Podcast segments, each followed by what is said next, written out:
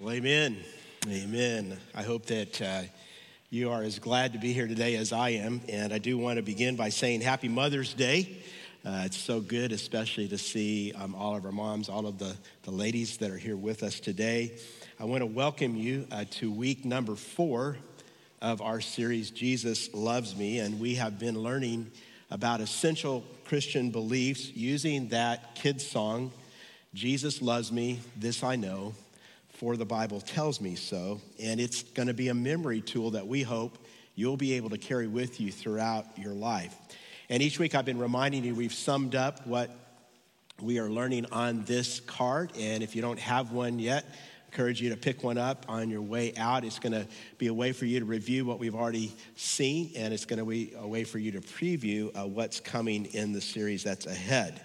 And just to kind of catch us up, so far uh, in our series, we have learned that accessing the power of God through Jesus Christ is not complicated, but it's precise.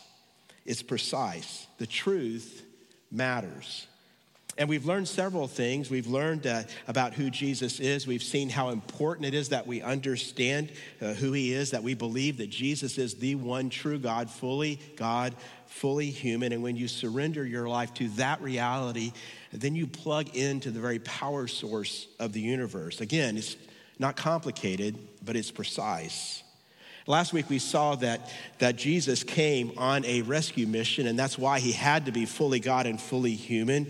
He came into the world to show the love of God to us. And we focused last week on what it means for Jesus to love us, how he proved that love for us on the cross. And again, it's not complicated, but it's precise. And today uh, we're going to be talking about you. Uh, when we say Jesus loves me, what do we mean? I want to get us thinking about that by asking this question What do we understand that God sees when He sees us? Have you ever wondered about that? Who are you in the eyes of God? And I think you're going to be really encouraged and informed as we answer that question today. I think it's appropriate on Mother's Day that we kind of start from this vantage point of God as a parent and reflect on parenting because I recognize that all of us come here today with a wide variety of experiences with our parents. And some of us were blessed. We had uh, parents as really positive parenting, and some of us, well, we might say our parents just kind of muddled through. And I know on a day like today, um, it can be painful for some of us because our parents were not affirming, our parents were absent, uh, some of them were even abusive. So here's the question we're really asking today what kind of parent is God? What does God see when he sees humanity? Well, we know that God knows everything, so God sees everything. He sees over 7 billion people every day making trillions of choices. God sees them all. He sees the murders. He sees the abusive dads wounding the children they were designed to protect. He sees the pregnant mom who's abusing alcohol and, and damaging her baby. God sees the violence. He sees the wars. He sees the, the racism. He sees the injustice. But He also he also sees millions of loving moms sacrificing deeply for their kids.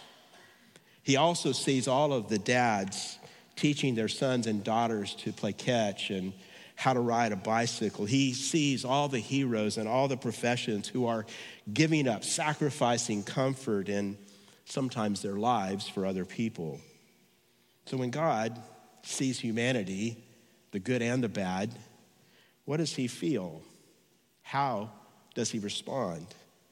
As we think about this, uh, I want to show you three images that capture both the beauty and the brokenness of humanity. And the first one is a familiar face, Robin Williams, comic genius, incredibly gifted actor who made so many people laugh, had such a successful career, and yet, as we all know, he struggled so much with depression and brokenness that in 2014 he tragically took his own life. It's a tragic picture of the human condition gifted, talented, wonderful, and yet broken at the same time. Here's a second image. This is also a famous uh, picture. It's from the war in Syria, where in 2016 this little boy was inside uh, his apartment building when it was bombed, and rescue workers found him as they dug through the, the rubble and they brought him out to this ambulance. And this war photographer was there and captured this, this chilling image where we see the innocence of a child marred by the blood and the brokenness of war. And here's the third image. This one comes uh, from a landfill in Cambodia where hundreds of children actually live their lives. And I, I, actually could have shown you multiple images like this from many other nations all around the world where, where this kind of poverty is just a way of life, actually, for hundreds of millions of people who live on the edge of starvation and death and disease every day. So, what does God see when God sees humanity? Or let's focus it in and make it a little more personal. What does God see when he sees you. When God looks at you, do you think he just sees your flaws? Is God, you know, a perfectionistic, evil step parent kind of God, arms crossed, induce approval all the time? You're never going to measure up. Or is God, you know, kind of like a stereotypical millennial parent who's like, my child is perfect, even their poop smells good? I mean, they just can't do anything wrong, right? What does God see when He sees me and He sees you? Now, if you've been around here for very long, you know most Sundays we, we go to God's Word and we open up a particular passage. We focus our time there. We ask, well, what's God's answer to the question we're considering out of this passage? But today we're going to do it a little different. We're going to look at a number of different verses. But to help us understand where we're headed and what God sees when He looks at us, we're going to now play a little game very quickly. And the game is called What Do You See? And I want to show you some more pictures, and I want to ask you to think about what it is you're seeing. And here's the first one What do you see when you look at this picture? Well, when I look at this picture, I see some rust. I think I see some plants decaying, kind of plant matter, something like that. Uh, let's look at picture number two.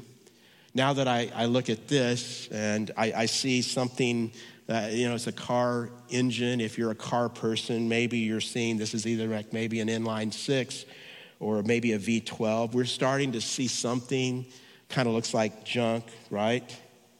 Here's a third picture, similar theme, and uh, more people will recognize this now. If you're a car person, you'll say, hey, that's a split window Corvette, pretty rare, very valuable. And then, last picture, but not least, what do you see here? Well, there's two cars, and they're in a barn. One of them's covered up by a, piles of magazines. Uh, this is actually a picture taken of a barn in France. And if you're a car enthusiast, you may be wiping the drool off your chin right now. Uh, this is what some of you fantasize about because we are looking at a Ferrari and a Maserati that were found in this barn in France several years ago. And these two cars are ruined, they're decayed. Nothing works. The engines won't start. It's all rust and it's all rot. And yet, as ruined as they are, these cars are glorious to people who love cars because of who made them and because of what they represent. In fact, this car on the left under the, the, the magazines is a Ferrari 250, and the exact car uh, sold, this exact car that you're looking at, it's sold in this condition, magazines piled on top. Someone bought this car that wouldn't run, and they paid not 2 million, they paid 23 million for that car, just like it is. Why would someone do that? Well, this car is valuable to anyone who loves cars because of who made it and because of what it is. So, so whether or not it can perform, it is inherently valuable. You might call these cars a glorious ruin. They're both glorious as vintage Ferraris and Maseratis, what they represent, uh, who handcrafted them, but they're also ruined and decayed. And here's what I want you to see this is exactly how God looks at you and at me in this world that we live in. Here's our big idea today. If you've got your app open and you're taking notes on it, you can write this down. Every person is a glorious ruin worthy of restoration. And you see, just like that, like any car enthusiast would look at that split window Corvette or that Ferrari and say, it's glorious the way it is. I mean, I would take it just like it is, even though it's ruined. A, a true car enthusiast also says, I love it so much that I want to restore it. I want to take it back to its original glory, what it was intended to be and to do. And, and it is valuable, whether or not it performs, even in its ruined state. But I would love to restore it. This is how God views humanity.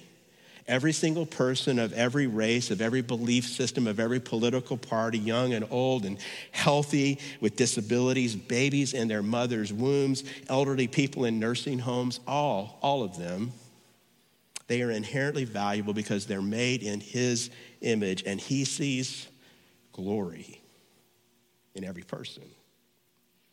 And yet, as we were learning last week, if you remember, there has been a, a catastrophic divorce in the universe, a tear in the fabric of the universe that has ripped God's creation, humanity, away from God. Sin has come into the world. Sin has separated all of us from God. And the Bible says all of us, apart from God, are spiritually dead. But still, God sees the glory and the ruin in each and every one of us. He sees it with the eyes of someone who says, I love them as they are, but I love them so much. I don't want them to stay where they are. I want to restore them to what I made them to be. Listen to Romans 5:17. Paul the apostle writes, "For if by the trespass of the one man de- death reigned through that one man, how much more will those who receive God's abundant provision of grace and of the gift of righteousness reign in life through the one man Jesus Christ?" So, sin entered the world through Adam's sin in the Garden of Eden at the very beginning of God's story with humanity. God created us to live with Him in relationship forever, and that life was to be a life of no pain or suffering, but we, we chose to turn away. And so today, like, like, children who grow up in a home where mom and dad choose to divorce, maybe you could say we didn't pick this, but our spiritual ancestors did. And here's the reality each one of us has followed in their steps. Each one of us has chosen by our, our thoughts and our, our words and our actions to disobey God. And this sin of humanity that's broken the universe has brought death and suffering and evil and disease and misery. Death reigns. And because of that, our bodies, they wear out and they eventually die. Because of that, sometimes our relationships die. But here's the good news. Anybody ready for some good news right now? The good news is this God's grace is even greater. When the Bible tells us about grace, grace is something you, you get that you don't deserve. And we saw last week this grace. We saw last week that God proved his love with action. He, he proved that he loved us by sending his son Jesus to die for us while we were still sinners, while we were God's enemies. Jesus proved his love for us when he died on the cross. And Jesus said, I will pay the price to reach her, to reach him. And he paid a lot more than $23 million. He paid a lot more than that to rescue you from the death of your sin. And he did it because he loves you, he values you. The Bible is so clear. It teaches us we cannot earn the gift of salvation. We only receive it by faith. And, and when we do, we are told that the righteousness of Jesus, his holiness, his perfection is applied to us, and God restores us from our separation from him. When we receive this righteousness, God begins to restore us. And it is a lifelong process. And in this life we live on this earth, he gives us power power to live in victory over sin, those old thought patterns, those habits. Yes, even maybe those addictions in your life, those things that damage you and, and all the people around you. The gospel says you don't have to live under that power anymore.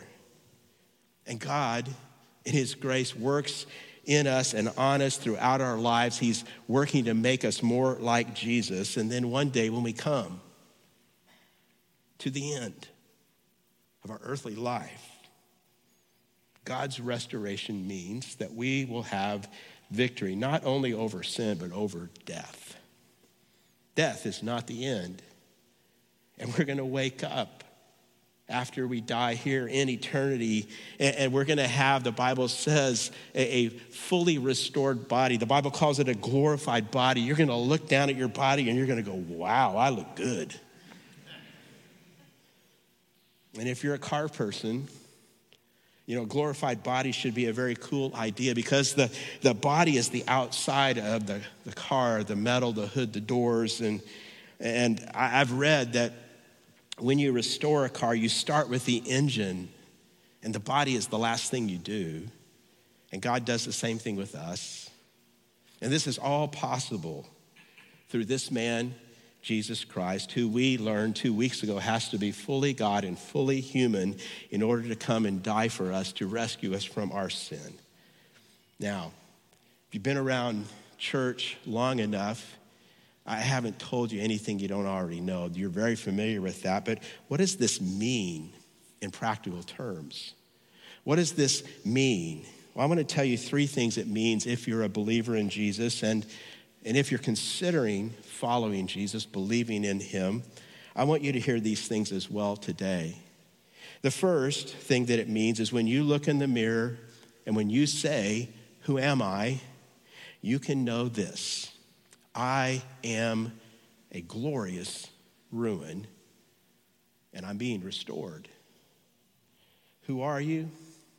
Let me remind you today you are not who your parents or your spouse said that you are. You are not defined by your net worth or your GPA or how many followers you have. You are not your age. You are not your job title. You are made in the image of God. And you are therefore inherently valuable, and no one can ever strip that away from you. You see, whether anyone else ever sees it or not, as your creator, God says you are inherently valuable. In fact, why don't you just say that right now? I am inherently valuable. Would you say that? I am inherently valuable. And just like someone who loves cars would look at that Ferrari 250 and say, that's glorious. That's how God feels about you. Even with the ruin that's in your life, even with all the brokenness that's there, whether it comes from your, your family of origin, whether it comes from the choices you yourself have made. Yes, we're all sinners. That's why we say around here at Southwinds, no perfect people allowed. And apart from God's grace, it would be easy for us to think that these things define us, but they don't. They don't. They may be part of your story right now. But one day, they will just be the past. As you allow God to continue restoring you, He starts that restoration work in this life and He keeps on doing it until He finishes it in eternity. Second thing that this means where others see junk, God sees treasure. You know, we've, all of us, I think, had those people in our lives who look at us and it just kind of seems like the only thing they ever see is the flaws, right? You have, you have someone like that in your life? You know, for some of you, that person is you. You only, when you look in the mirror, really see what's broken. You only see the flaws. And, you know, going back to those four pictures, most of us, when we started looking at them, we kind of thought they were just looking, you know, we were just looking at useless junk. But someone who loves cars, well, they see those pictures and they know that is worth thousands and thousands, maybe millions of dollars, even in its ruined state. It is worth that much. And when God looks at you, He knows what needs work in your life. But that doesn't define you to Him. He knows your inherent worth because He's the one who created you in His image. He knows what He intended for you before sin and death entered the world. He knows what you could be. And one of the things that means is that our failures are never final. Praise God. Because we're being restored. It means that our sinful habits and our addictions and our, our weaknesses, the parts of you that you're ashamed of, that you don't want anyone to know about, God knows those parts. He knows them intimately, but He still loves you. He doesn't reject you. He's in that process of restoration. And whether it's an eating disorder or a pornography habit or some other addiction, maybe a magnetic pull to alcohol, those things in your life where you look at them and you think, man, that part of me is so ruined. I'm telling you today, friend, there's hope. There's hope. There's hope because we are in the hands of a master restorer. And you should look around you right now if you feel kind of hopeless because there are hundreds of people all around you, and their lives, if you ask them, give testimony to this reality that God takes what is ruined and He restores it. And all God's people said, Amen. God takes what is ruined and he restores it. And all of us, we've seen God take things that we thought we had broken beyond repair, and he's come in and he's changed us and he's made us different and he's made us new. Friends, there's always hope. There's always hope if you stay in the restoration shop I want to explore that idea that every human is a, a glorious uh, ruin in need of restoration. Where does God's word tell us that all people are glorious? Well, we can start right in the first chapter of the Bible. Genesis 1:27 says this, "So God created mankind in his own image." In the image of God, he created them, male and female, he created them. And again, this image of God or the imago Dei, this is what separates humans from the animal world. And, and animals are valuable and beautiful because God created them, but they are not made in God's image, and we should not confuse those things. They do not have an eternal soul like you do. They were not made to live in a relationship with God forever. Only you were made in the image of God. God created mankind, male and female. He created us in his image. But what about that word ruin? We're glorious, but we're also ruined. And the Bible talks a lot about this. We could look at a number of verses. Here's just one Jeremiah 17, verse 9 says this The human heart is the most deceitful of all things and desperately wicked. Who really knows how bad it is? Now, I want to be clear the Bible doesn't teach that everything about us is sinful, but it does. It does tell us that at the core of our beings, in our hearts, sin resides, and that sin has power. It has power to deceive us. And this is such an important verse for our day today, 21st century America, because we live in a culture that is constantly telling us just follow your heart.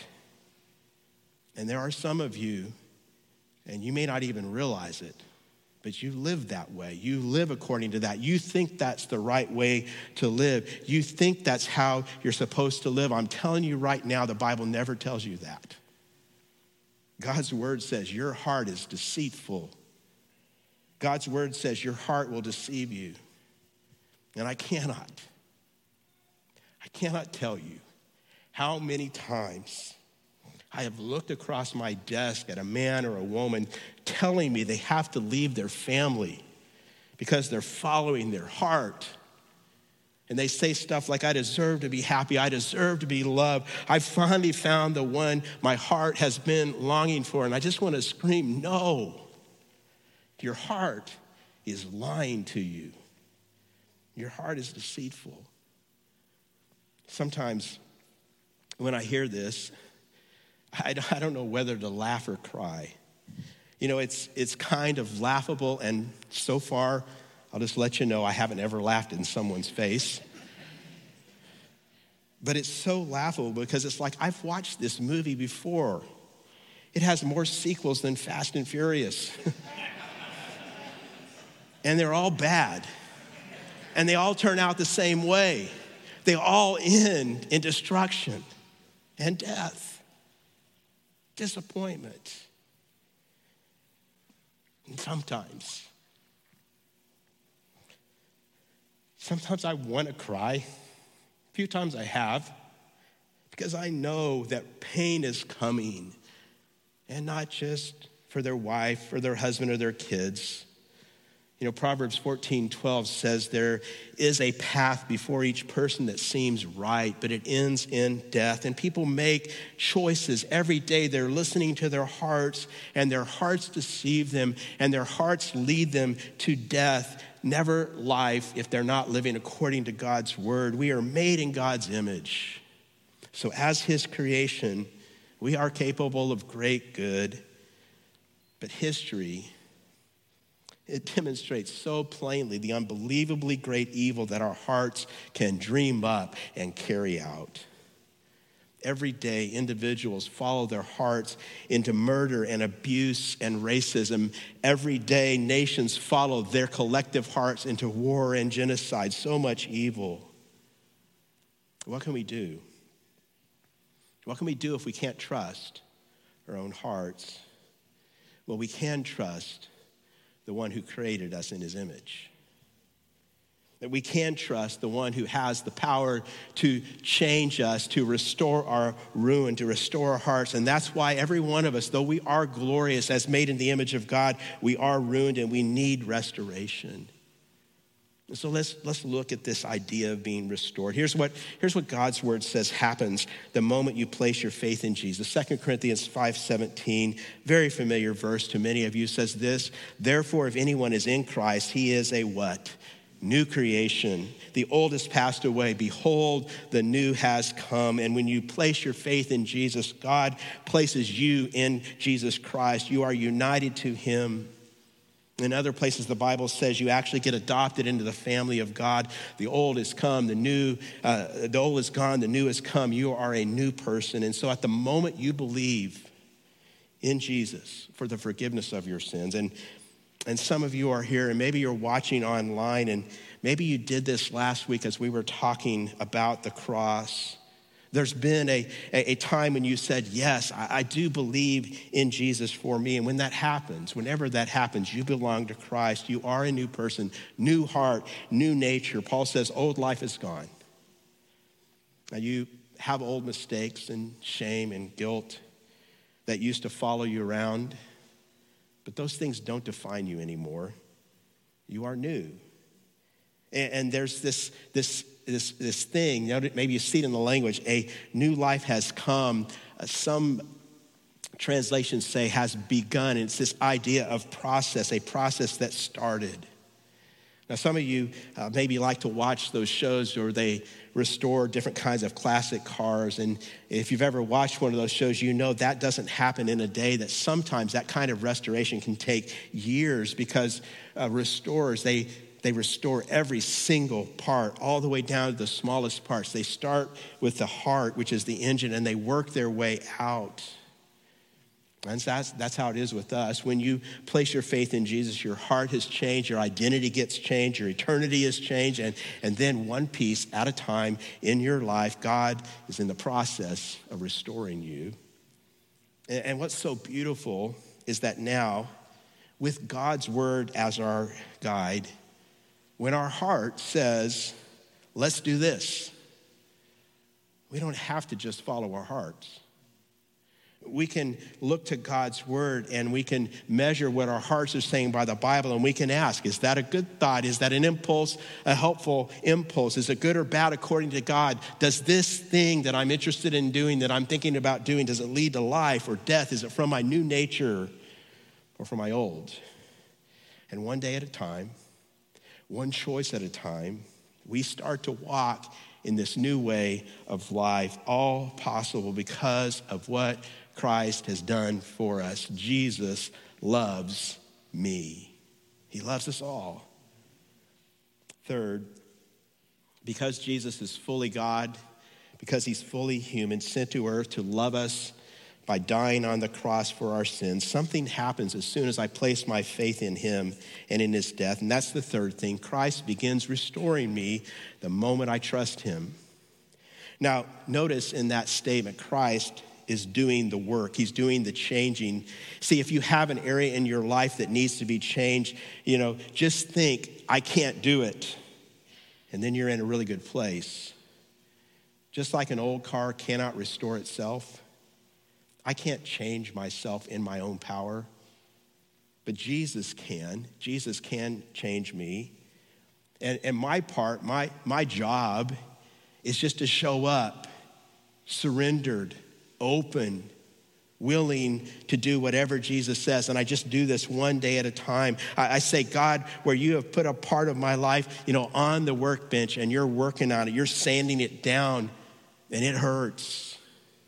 You're, you're blasting things off and there's sparks. I, I will stay surrendered to you because, God, I trust you and I know you're restoring me. I know you're the master restorer. Now, some of you are hearing all this talk about cars, and you've been here long enough to know, Pastor Mike, you're not a car guy, and hopefully I haven't said anything stupid uh, about cars. Um, but if I have, you have to forgive me. God's word says. Uh, but you know, I'm not a car guy, and I like nice cars, but I'm really not that into them. But I can look stuff up, and I did. And one of the things that I saw is the unbelievably minute, almost microscopic levels of restoration that takes place with these classic cars.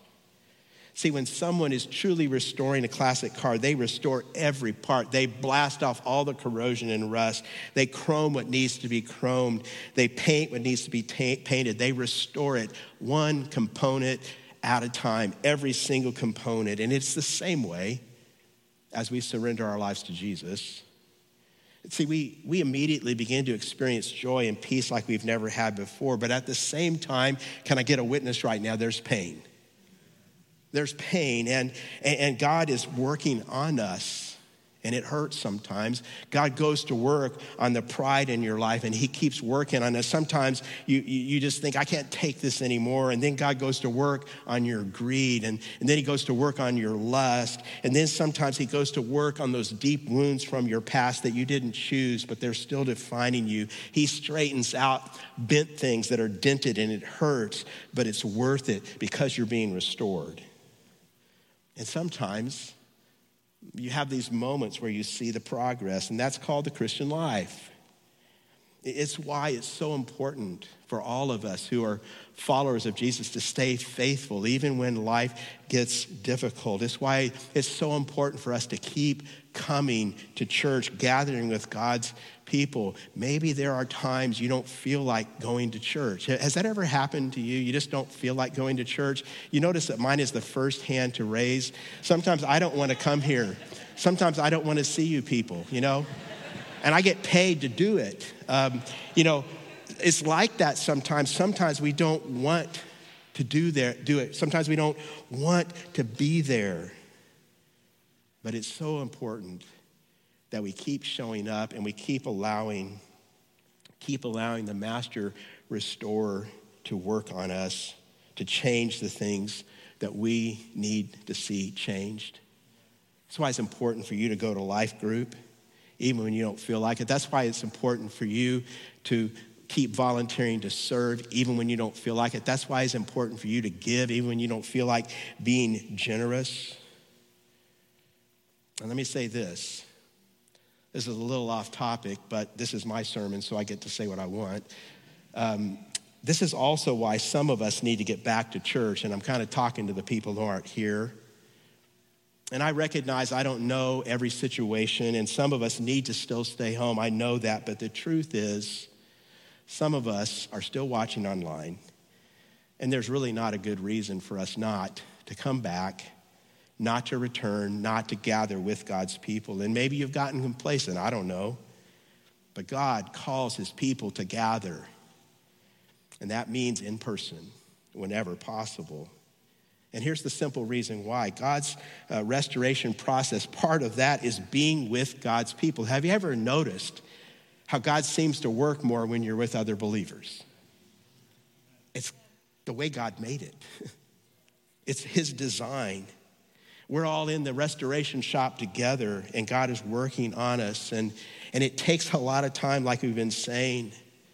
And, and I think it's so important to be with God's people because sometimes it takes so long, you think nothing's happening, right?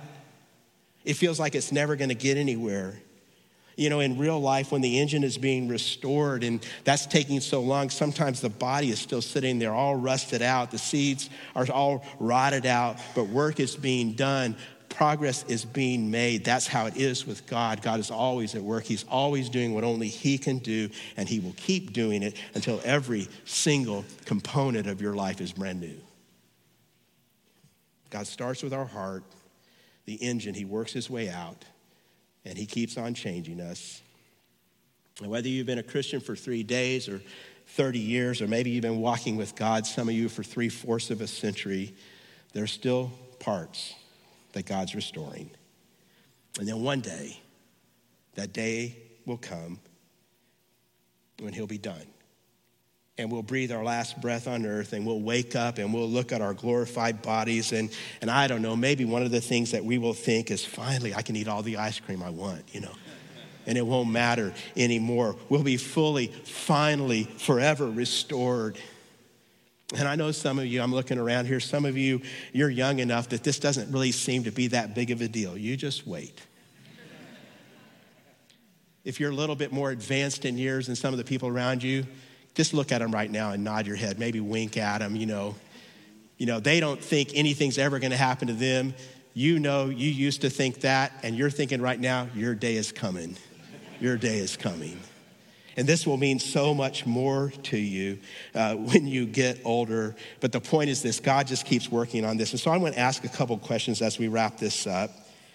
Where do you need God's restoring power in your life right now? Maybe it's a broken relationship. Maybe you're thinking right now, I don't even know how to be Jesus to this person. Maybe that person's your mom. I don't know. Today's going to be a hard day.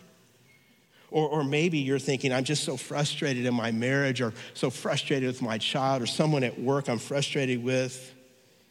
You know, today is an opportunity for you to say, God, I need you to restore me. Make me more like Jesus, more forgiving, more patient. I need you to give me power to help me trust that you don't, that I don't have to fix them, but only you can fix them. Give me faith, God.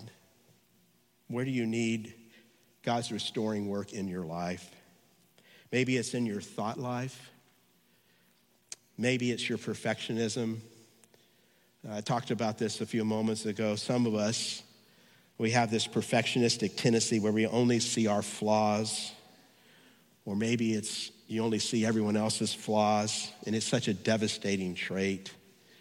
What we're studying and learning today has such Uh, important implications for perfectionism. If, if, you, if you struggle with this, just realize this reminds us of what we always say around here at Southwinds, which is no perfect people allowed.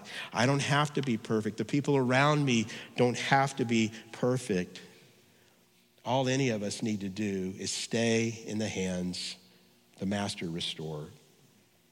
And if you're feeling hopeless about some area in your life that seems hopelessly broken, or if someone you love seems hopelessly broken, let me remind you today, before you leave, there is no ruin beyond repair for the master restorer. Next question Do you know for sure that you are in God's restoration shop? Have you truly repented of your sins? Have you truly surrendered your life to Jesus? Have you trusted? That the cross proves that Jesus loves you, that his death has paid the penalty for your sins, that there is salvation, eternal life in following him? Have you surrendered your life to Jesus' lordship? Has he actually taken you into his restoration shop? Have you prayed? And have you said, God, I need you. I, I, cannot save myself, restore myself. And, and Jesus, I believe in you. Will you change me? I'm opening myself up. I'm giving you permission now, Jesus, to come into my life. Take over and do whatever you want to do. Here's what I want to say right now. If you haven't taken that step yet, will you take it today? You can. Like I've been saying in this, this series, it's not complicated not complicated, but it is precise. And here's what we need to understand. Look at Ephesians 2, verses 8 through 10. It says, For by grace you have been saved through faith, and this is not your own doing. It is the gift of God, not a result of works, so that no one may boast. For we are his workmanship, created in Christ Jesus for good works, which God prepared beforehand that we should walk in them. And so Paul is saying here salvation is by grace through faith. What I've been saying this entire message, our works, our efforts never earn us salvation. And some of us have always thought the opposite. Some of us always thought the way you do it in life is you got to end up with more good deeds than bad deeds, and, and hopefully God will accept you. God's word says, No, no human being can ever be worthy of my love in themselves. No human being can ever do enough good to outweigh the bad. The only perfect human was Jesus, the one who loves you, the one who died for you. And when you place your faith in Jesus, his goodness, His perfection gets applied to you. And so, salvation, which is getting into the repair shop, it doesn't happen by striving. It happens by surrendering, by believing, by trusting, by faith. And Paul tells us in these verses faith is always a gift. Faith is not an accomplishment, it is a gift. I cannot take restoration, uh, uh, credit for God's restoration. He's the one who does it. And, and just like a, a barn find car cannot say, I'm restoring myself, we can't say, Look, I did this to myself. Only God can restore. That's what verse 10 says. It says, For we are God's workmanship. One translation says God's masterpiece or work of art. And here's the way I'll put it today with our picture that we're considering God is returning all of us to our original specifications. He is making us the way He intended us to be before sin entered the world and ruined things. That's what God is doing, and that happens in Jesus Christ.